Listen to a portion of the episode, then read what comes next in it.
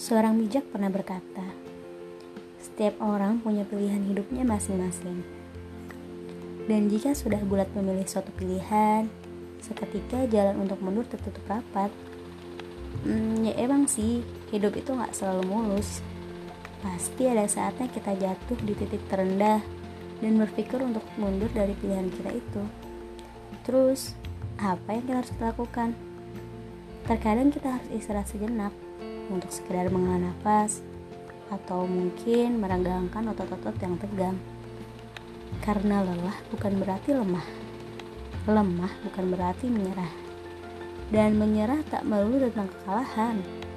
Mungkin butuh sedikit waktu rebahan untuk membawa perubahan. Eh, tunggu. Tapi ini gak berlaku buat sekarang sih. Pasti yang ngedengar podcast ini fix banget lagi rebahan sambil megang HP yang udah ngakar di tangan. Eh, sama sih sama yang ngomong.